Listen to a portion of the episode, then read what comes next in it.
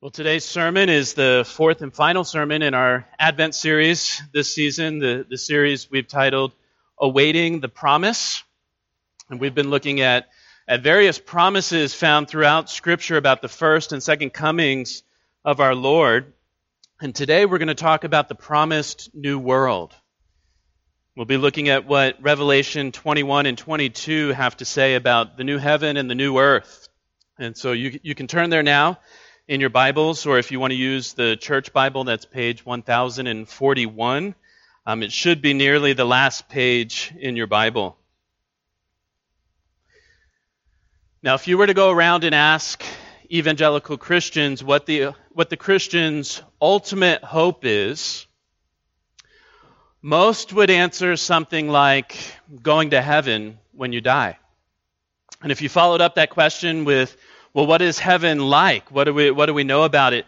Uh, almost certainly you would get a description of some kind of shadowy, um, ethereal place up in the clouds where ghost like human beings kind of float around, like, like Matt said in his prayer, playing uh, golden harps. You know, a very otherworldly place, a very otherworldly existence. Uh, if you saw the Pixar movie Soul last year, um, it kind of represents this idea in, in the film. Um, after death, humans make this journey to the great beyond, and um, where they exist as souls. And the souls there in the film are portrayed as these uh, translucent blue, liquidy blob things, and and they just kind of exist there in this strange place. Now, obviously, most Christians don't take uh, Pixar's interpretation of the afterlife as gospel truth, but, but the idea that we will spend eternity in some kind of disembo- as disembodied spirits in some kind of immaterial place is the hope that, that most Christians have embraced. And, and let me just say right here at the outset of the sermon today that that hope has almost nothing to do with the Bible, has almost nothing to do with the gospel of Jesus Christ.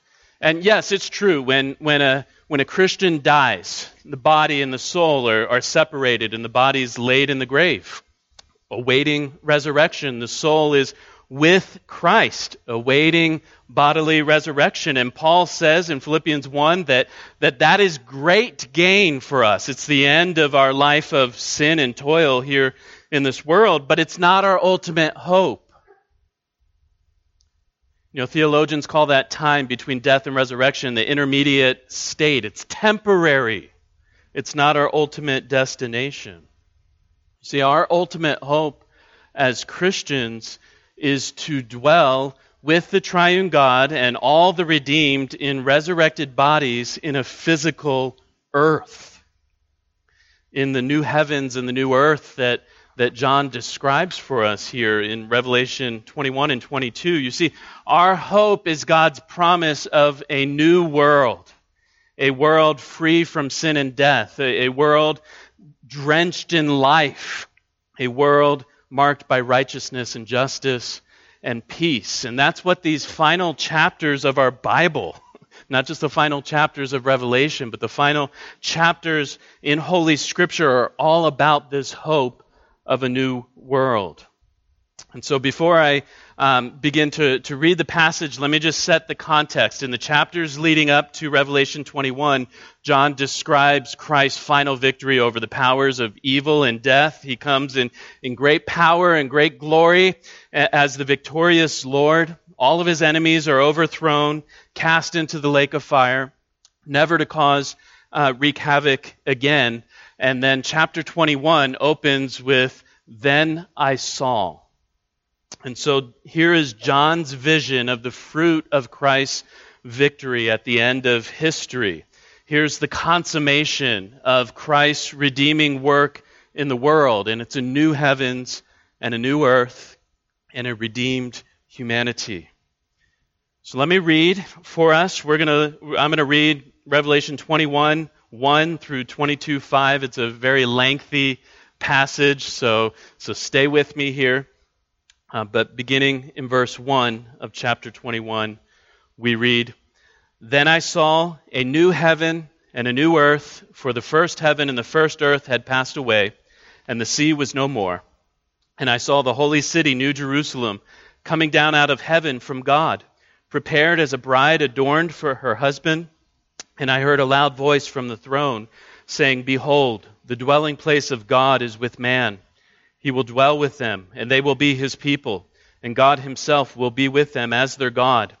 He will wipe away every tear from their eyes and death shall be no more. Neither shall there be mourning, nor crying, nor pain any more, for the former things have passed away. And he who was seated on the throne said, Behold, I am making all things new. Also he said, Write this down, for these words are trustworthy and true. And he said to me, It is done. I am the Alpha and the Omega, the beginning and the end. To the thirsty I will give from the spring of the water of life without payment. The one who conquers will have this heritage, and I will be his God, and he will be my son.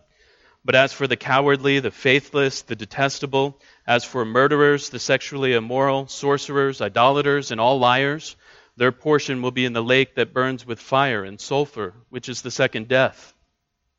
Then came one of the seven angels who had the seven bowls full of the seven last plagues, and spoke to me, saying, Come, I will show you the bride, the wife of the Lamb. And he carried me away in the Spirit to a great high mountain and showed me the holy city, Jerusalem, coming down out of heaven from God, having the glory of God, its radiance like a most rare jewel, like a jasper, clear as crystal. It had a great high wall with twelve gates, and at the gates twelve angels, and on the gates the names of the twelve tribes of the sons of Israel were inscribed.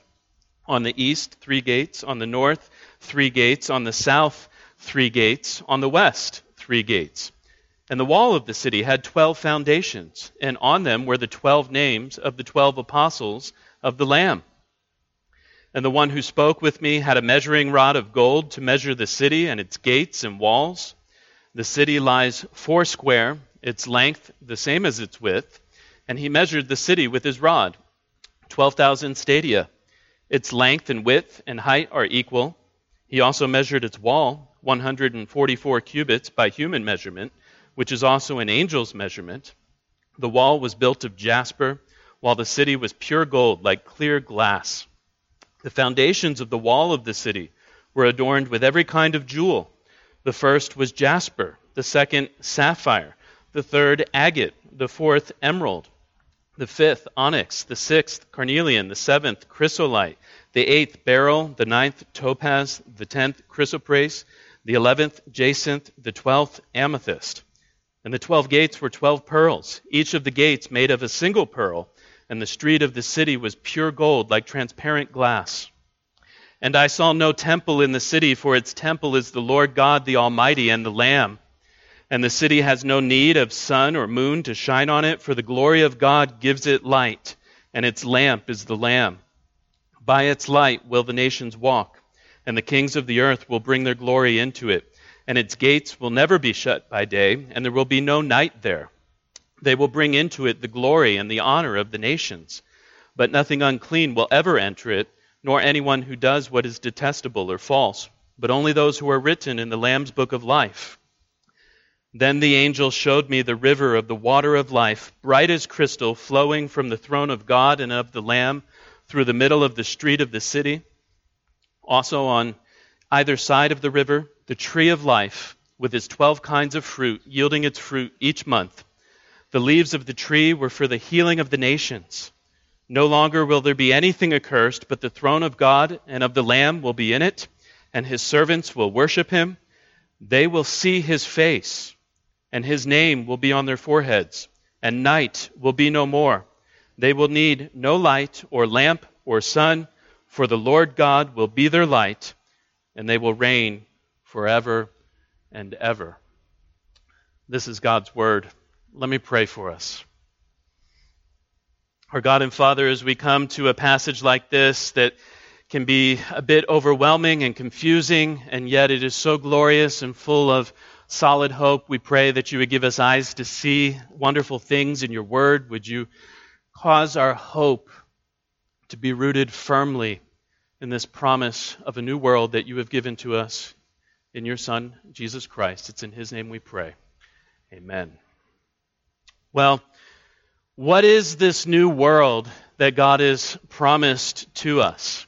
We're going to look at three pictures that John paints here for us. The, this promised new world is number one, a new creation. Number two, a new city. And number three, a new garden. So, new creation, new city, new garden.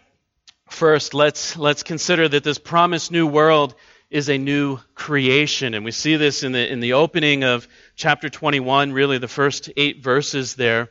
The, the first thing that John tells us here is that eternity is earthy.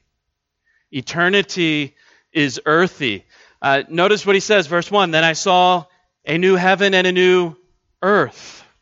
He sees the new Jerusalem coming down from heaven to earth. Heaven and earth finally reunited as God had always intended.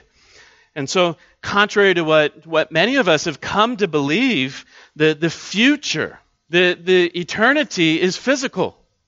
It, it's earthy, it's tangible. It's a world that can be seen and, and touched and tasted. We ourselves will be physical people, embodied people, resurrected people, um, living, breathing, walking, talking human beings in a new earth. And the picture here that John gives us is not uh, souls migrating up to heaven, but rather heaven coming down to earth. And in verse 3, we read this, this amazing promise that really summarizes so much of, of the biblical story that the dwelling place of God, God's home, comes down and is now with his people on earth. God takes up residence in this new earth. And this new earth that John describes for us here in Revelation 21, it is this present world renewed. It, he sees a, a renewed cosmos, the, the creation uh, restored, recreated, remade, redeemed. I, I ran out of R words, but you, you, you get the idea. Even the, the word new that John uses in verse 1, a, a new heaven, new earth, and then verse 5, where God says, Behold, I am making all things new. The, the idea there is new in quality, not new in time. And Phil Ryken points out that God says there in verse 5, I am making all things new, not all new things. So this, this present order, the, the creation is destined for, for renewal, not annihilation. Uh, it's going to be transformed, not utterly destroyed. New creation follows the, the pattern of Christ's resurrection. Christ, the risen Christ, who is the first fruits of the new creation, that, that same physical body that was nailed to a tree, that was laid in the tomb, is the same body that was raised and transformed and glorified. Uh, Christ's body was not replaced with something completely foreign, it was the same body resurrected, and so it will be with, with our bodies. So it will be with the rest of creation. And, and you think of Paul in, in Romans 8 as he talks about the, the whole creation, not, not just believers, but, but the entire creation longing for the day when it's liberated from its bondage to corruption and made new and, and whole again.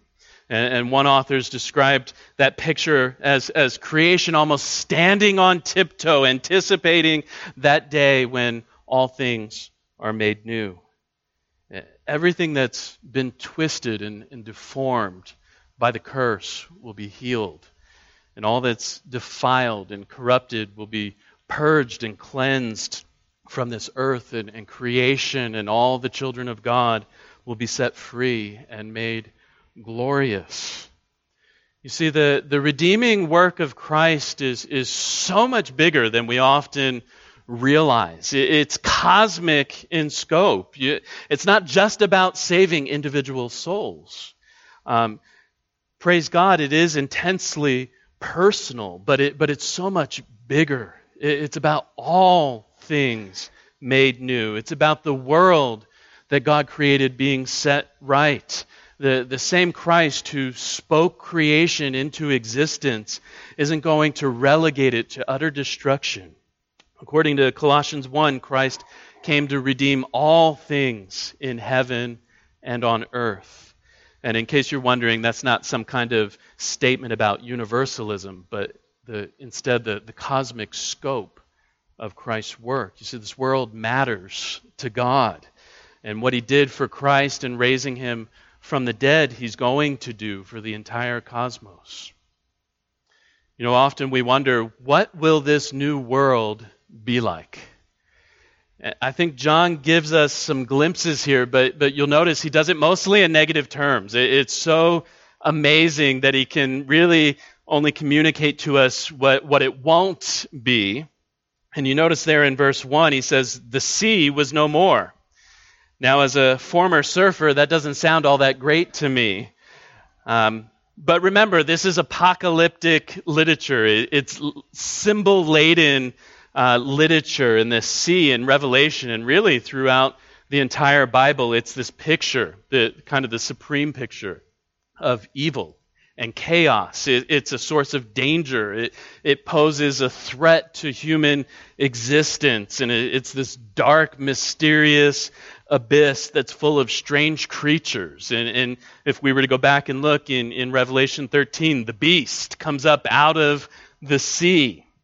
And so John's not saying people won't swim in the new earth. He's, he's saying in the new world there's no longer any danger, no threat from Satan. Evil is no more.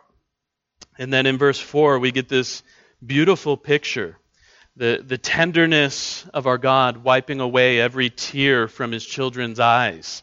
And, and John shows us here that in the new creation, there's no suffering. In the new creation, of, there are none of the things that today, in this present age, maybe even the things that this week um, are causing pain, they're all gone. No more. Uh, the things that cause us grief and sorrow and heartache, they've been done away with. And you just think about what this means uh, for a moment. No more death ever again. No more saying goodbye to a loved one or a friend.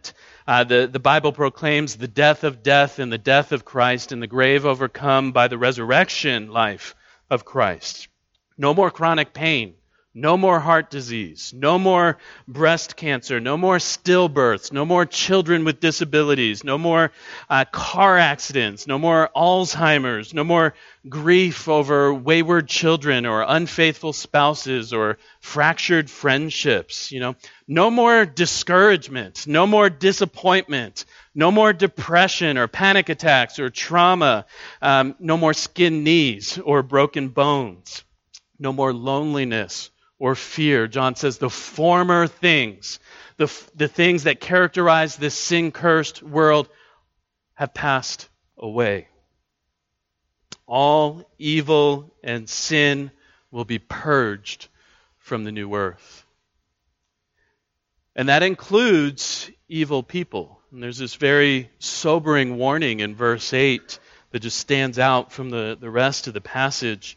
The, the wicked John says, are excluded from the joy of, of the new creation. They're consigned to eternal judgment. And as you look at the list of vices that, that John articulates there, he's not saying that anyone who's ever committed any of these sins will be excluded. If that were the case, I think all would be excluded.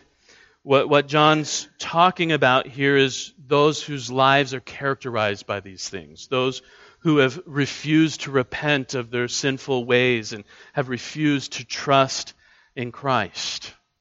And, and perhaps some of you here have never repented of your sins. You, you've never turned in faith to Jesus Christ. And, and I, I want you to take this warning here as God's gift to you. You see, God wants you to see here where your, your rebellion against him leads. It doesn't lead to happiness. It doesn't lead to freedom. It leads to destruction. And he wants you to turn to him. He wants you to, to come to him and receive life. He says, To the thirsty, I will give from the spring of the water of life without payment.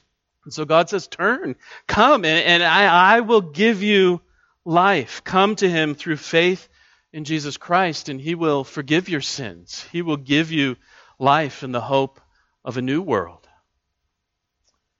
Now, as we think, try to even imagine in the smallest way what this new world will be like, I think it can almost seem too good to be true to us at times. I mean, it does, doesn't it? It just sounds, in a sense, like pie in the sky or pie on the earth. I don't, I don't know which. But, but this world brimming with, with life eternal in the presence of God and a world of undiminished happiness and joy can, can sound so foreign. It's almost difficult to imagine. And I, I think that's why God says in verse 5 these words, these words about the promised new world, they're trustworthy and true. He, he puts his own stamp on them. And he says in verse 6, It is done. We hear his assurance I am the Alpha and the Omega, the, the first and last letters of the Greek alpha, alphabet, the beginning and the end. In other words, he's the sovereign Lord of history.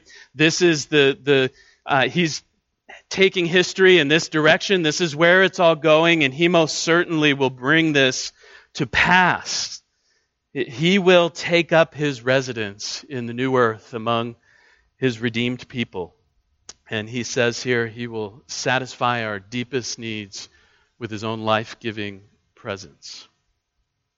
So, what is this, this promised new world that, that Scripture holds out to us? It's a new creation. You know, it's this world, but better. Uh, this world restored and, and cleansed and made right. You know, on the one hand, that world is unimaginable, um, a, a, world without sin and death. And yet, on the other hand, I, I think this present life, life as we know it, gives us at times little glimpses of, of what that world will be. And, and that makes sense, right? Because it's uh, because the new earth is the old earth renewed and recreated, the future's not entirely foreign to us. imagine somehow you're, you're able to show someone from the early 1800s a Tesla Model S. You know, all they've ever known are wagons pulled by horses, and somehow you show them this electric car. You know, what is that? In a sense, it's unfamiliar, entirely unfamiliar to them. And yet, on the other hand, it's really not, right? Like a wagon, it's, it's a vehicle. Four wheels, uh, moved, it moves people from point A to point B. And so, in a sense, it's completely new, and yet it's also familiar. And so it will be in the new creation. I, I, don't think it's speculation to say that we will enjoy the, the beauty of the created world, the beauty of, of mountains and rivers and forests, that, that we'll experience the joy and satisfaction of, of human relationships without all of the sin, without all of the conflict, um, deep belly laughs, the, the sound of music, the smell and taste of food. And the list could really go on and on. You know, the, the prospect of some disembodied future up in the clouds, it really sounds boring, doesn't it? It ought to sound boring to us. We were created for embodied life, and, and that picture that's so common, um, it doesn't help us hope for God's future very well. Know, Randy Alcorn, who's written a lot about this, he says trying to develop an appetite for an eternity of disembodied existence is like trying to develop an appetite for gravel. You know, you, you can keep trying, it's never going to work. God, God's word holds out to us a better hope life as it was meant to be in a new creation.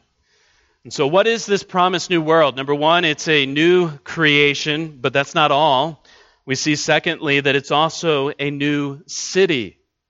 And so, John introduces us to this picture of a city. And in verse 2, he, he says, I saw the holy city New Jerusalem coming down out of heaven from God. And then he comes back to this picture beginning in verse 9 and really through the end of chapter 21. He, he continues to paint the portrait of what this city is. And you'll notice he, he says something very puzzling about this city. He says, This city is a bride, verse 2.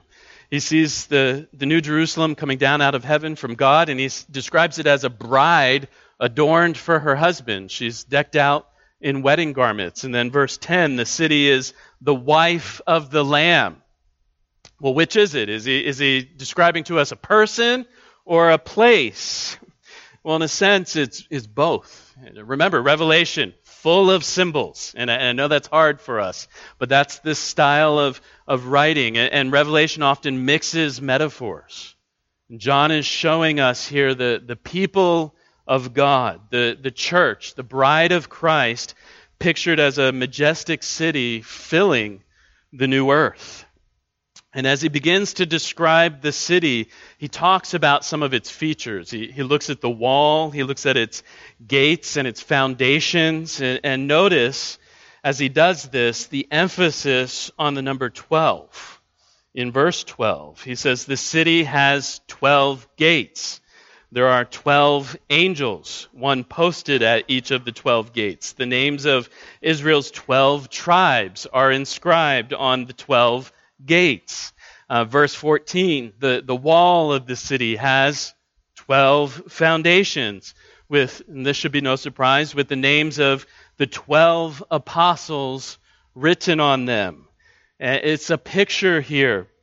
The city represents the, the people, uh, the one people of God. You have believers from Old Testament times, New Testament times, bound together in Christ as one complete, unified people. That, that's what John is showing us here. And it's a, it's a cosmopolitan city, if you think about it, as John paints this picture of, of all the people of God together here in the new earth. You've got, you've got ancient Jewish believers like Abraham and Sarah, but also believers from every corner of the globe.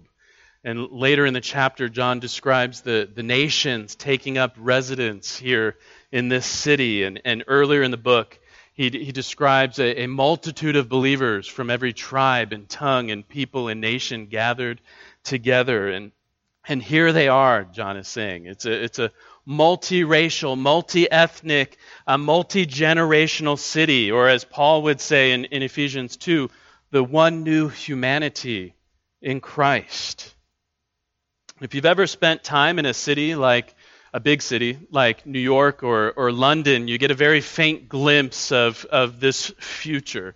You know, the, the diversity of people who make up New York City, who, who make New York City their home, is, is really astounding. You've got people from, from all over the world living together in this, in this city, and all kinds of cultures and traditions and, and musical styles and foods are represented. And now we know in, our world that's usually a recipe for conflict when you have such differences. But, but here in, in the new world, there's going to be this beautiful unity in the midst of all this diversity. And not only is it a cosmopolitan city, John tells us in verse 16, it's a, it's a huge city. It's, it's really massive as he, he gives these dimensions there. It's, it's 12,000 stadia in length uh, roughly 1,380 miles. And so you think about that, that's basically from here to Dallas, Texas. And, and he tells us the width and height are the same. And, and so it would be this city, in literal terms, would stretch basically from our southern border with, or our border with Mexico, north almost all the way up to Canada. And, and just to put the city's height in perspective, the, the International Space Station, it, it rotates around the Earth at an altitude of about 220 miles. And so the New Jerusalem, 1,380 miles high, is just soaring far beyond the space station. Now, I don't think this is meant to be a literal description of the city's dimensions. Remember, the city is the people of God. And, and we're getting a picture here of God's people, God's redeemed humanity filling the new earth. And we could say that the borders of this city stretch to the ends of the cosmos. And there's, other, there's another feature of this city that John draws our attention to. It's not only cosmopolitan, it's not only massive, it's a temple. It's a temple city. Uh, look again at, at verse 16. He says the city lies four square. It's a perfect square, but, but more precisely, it's a cube. Its length and width and, and height are equal. And, and, I'm not just drawing your attention here to minutia that has no meaning. You think, where else have we seen a cubic structure in Scripture? And, and the only place, the only place is in Solomon's temple, the Holy of Holies. Uh, we, we read about in 1 Kings 6. And then the, the city's foundations, as John describes them, made of all these precious stones and, and jewels resembling the, the 12 stones found in the high priest's breastpiece. You remember we, we looked at that some weeks back. Uh, the city's streets are made of pure gold, just like the Holy of Holies was overlaid with gold. And then you notice what John says in verse 22. This is really key. He says, And I saw no temple in this city, for its temple is the Lord God, the Almighty, and the Lamb. This is an amazing statement to hear in Scripture. No temple in this new Jerusalem. All throughout the Old Testament, uh, what is at the center of the city of Jerusalem? A, a temple, a, a, place where, where God dwelt among his people in, in the most holy place, the Holy of Holies. It, it occupied the, the center of, of Israel's religious life. But here, John says, in this new earth, there's no building no one building serving as a temple in the New Jerusalem. And, and the reason, he tells us, is the city is filled with God's presence. Uh, every nook, every cranny of this city is temple. God dwells among his people. And, and he describes it, the, the, the light of God's presence envelops the city. And he says there's no need for a sun. Now, he doesn't say there is no sun. He says there's no need for it. It's unnecessary because the glory of God fills this city. It's a city of light, the light of God's presence. And this is your future if you are in Christ, taking up residence in a world flooded with God's visible presence, a, a world where John tells us here there's no darkness, no night, uh, meaning the absence of any threat, the absence of all danger. A city he describes whose gates are never shut. You know, in the ancient world, the gates of the city were closed and locked at night to keep out enemies, but there's no enemies here. The gates are always open. God's people are safe and secure, and, God is there. That that is John's uh, what seems to astound John, never again will any of us wonder, where is God? Why does he seem so far away? All is temple, John says. God is with us. Our future is perfect community and perfect communion. That's what the picture of this majestic, glorious city is, is saying to us. You know, we are headed for a community, an experience of community like we've never known in this life. You know, community unspoiled by sin, untainted by our own selfish desires and our own uh, blundering incompetence. You know, if you if you've ever been if you've been a part of the church, uh, not just this church, but but the the church for any length of time, you know, it can be difficult to experience true community, right? Uh, we all bring baggage to the table. You know, we're, we're fearful what people will think of us if we let them in on, on who we really are. And, and we pretend and we posture, we judge, we, we wound people with our words, with, with careless words, with indifference. You know, all too often we get caught up in, in petty conflict but Revelation 21 tells us there's a day coming when we will know true fellowship, we will know true friendship in Christ, a day when there's perfect love, perfect trust shared between the billions, the, the innumerable multitude of the redeemed who call the New Jerusalem home. And not only community, but, but also perfect communion. You know, what will it be like to perfectly know and love God with every fiber of your being? You know, what will it be like to, to dwell in God's immediate presence with, without um, any, any sin, any corruption, without any of the, the filth within us that, that disrupts our enjoyment of His love and grace, but, but rather just the perfect freedom to bask in the light of His love and glory. And, and I really can't imagine, I really don't have words for you what, what being so perfectly at home in the presence of the triune God will be like forever and ever, world without end. But, but I'm looking forward to it. I'm looking forward to it. So, what is the new world that God has promised? It's a new creation, it's a new city, and third, it's also a new garden. A new garden. And here in the final chapters of the Bible, the, the story really, in a sense, comes full circle. You, you think back to the opening chapters of the Bible, Genesis. Uh, the Bible opens with an act of creation. God creates a, a world of, of beauty and wonder. He, he makes a garden of delights and puts a, a man and a woman in it and tells them to enjoy it. He, he communes with him there. And then, sadly, you know the story because of Adam's sin.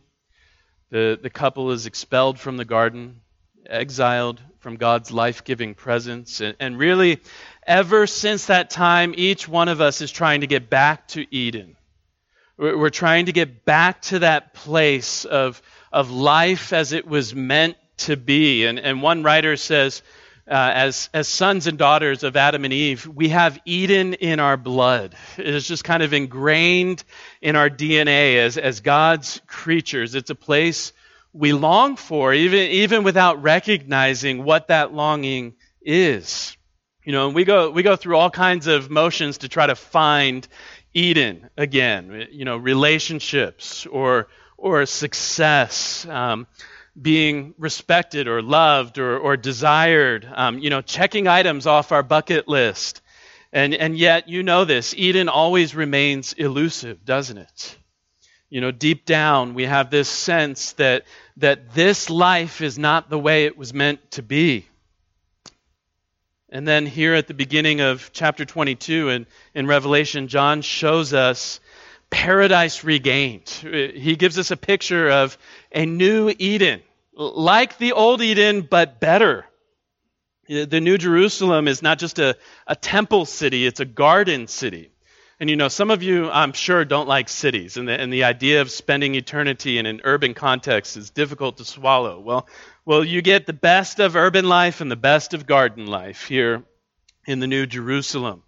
Notice how John describes this in, in, in the beginning of chapter 22. There's a river there the river of the water of life flowing right down through the middle of the street, in the middle of the city, just like in Genesis 2, there's a river flowing out of Eden to water the garden. Uh, there's the tree of life is there. And as John describes this, the, the tree of life on either side of the river, is, it's almost like there's a forest of, of trees growing on both sides of the river. And he says it produces 12 different kinds of fruit and it produces fruit every month of the year. it's this picture of abundance. You have waters flowing from the throne of God, bearing his life, and then these, these trees whose roots draw up that life into themselves and, and nourish the new creation. And then, unlike the first Eden, there's no angels barring access to this tree. You remember back in Genesis that God put the cherubim there to guard the entrance to Eden so Adam and Eve would not eat Adam and Eve would not eat from the tree of life. And and we read here verse 2 the leaves of the tree are for the healing of the nations. It, it, it's accessible to everyone, and God puts the tree there for, for the nourishment of His world. We read in verse 3 that the curse has been reversed. Uh, the way the ESV puts it, no longer will there be anything accursed. That, that judgment that, that's uttered so early in the biblical story that, is, that has been the, really, in a sense, the defining mark of our existence here in this world, gone. Forever. And God is there we read in verse 4 God and the Lamb, the Lord Jesus Christ, are there. There's a throne, God's kingdom that we pray, let your kingdom come. God's kingdom has come in, in all of its fullness. And, and the picture John paints is, is um, one of, of life. It, it, it's a flourishing, um, shalom for God's people and God's world. You see, God did not scrap his plan for humanity after the fall. You know, what was lost in Adam has been regained in Christ. And even more than regained, we're seeing here the, the consummation of God's purposes here in Christ. This, this second garden will be even better than the first. You know, there's so much we could explore here about what it means to be uh, reigning with Christ, to be restored to that, that original purpose for humanity, God's co rulers. And yet, the, the greatest good of this new city, new creation, new garden, the greatest good is what John talks about in verse 4 there. He says, They, the redeemed, you and I, will see God's face we will see God. The greatest delight of the new creation. I'm sure the mountains and the rivers and the, and the food and the beauty and the colors and the people and all that is going to be wonderful.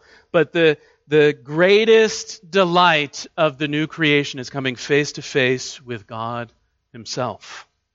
This is what's called in theology the beatific vision, the, the blessed sight, the, the highest good that God could ever give one of his human creatures, we will see him. And, and the light of his life and his presence is going to fill our vision forever and ever. You know, in a sense, this is going to be the, the ultimate fulfillment of that benediction that, that Craig and I often pronounce at the end of the service from Numbers six. The, the Lord bless you and keep you. The Lord make his face to shine upon you and be gracious to you. The Lord lift up his countenance upon you and give you peace. That's what John is describing here. And friends, this face to face union and communion with God will always be in the face of his Son, Jesus Christ. The, the radiance of God's glory, the, the embodiment of, of God's love and, and faithfulness. Our, our Savior is, is right there at the center of this new creation, at the center of, of this new city, of this new garden. He's, he's the first fruits of the new creation, the, the one we read about in Colossians, through whom all things were created, by whom all things were redeemed and for whom it all exists. He's right there. And you know, sometimes people wonder, because they have that view of eternity as this immaterial place, as a disembodied spirit, and they wonder that is eternity going to be boring? Uh, there's really not a chance. we will never tire of beholding the face of the Savior who loved us, the Savior who laid down his life for us the Savior who was raised in great power and glory and has made all things new. I want to close with, with something that, that C.S. Lewis wrote. It's from the final chapter of the final book in the Chronicles of Narnia series, The, the Last Battle. And it's from a chapter titled Farewell to the Shadowland. And, and Lewis, as he often did, just captured so well what, what John is telling us here in Revelation 21 and 22. This is how it ends. The things that began to happen after that were so great and beautiful that I cannot write them. And for us, this is the end of all the stories, and we can most truly say that they all lived happily ever after. But for them, it was only the beginning of the real story. All their life in this world and all their adventures in Narnia had only been the cover and the title page. Now, at last, they were beginning chapter one of the great story, which no one on earth has read, which goes on forever, in which ever, every chapter is better than the one before. Friends, this is the promised new world that God has promised to us in Christ. Let's pray.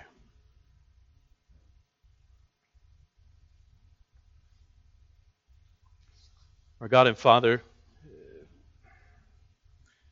in a sense, where words fail us as we think about this glorious future that you have promised, this glorious new world that you have guaranteed by raising Christ from the dead. We pray that you would help us to be people whose hope is fixed on Christ, the risen Christ, whose hope is for that better country, that better city, the new Jerusalem coming down out of heaven to earth. We pray, Father, that you would give us little little foretastes in, in our fellowship together, in the in the many blessings that you give us in this life, in our in our enjoyment of Christ's grace, that you would stir up our hope for that world to come.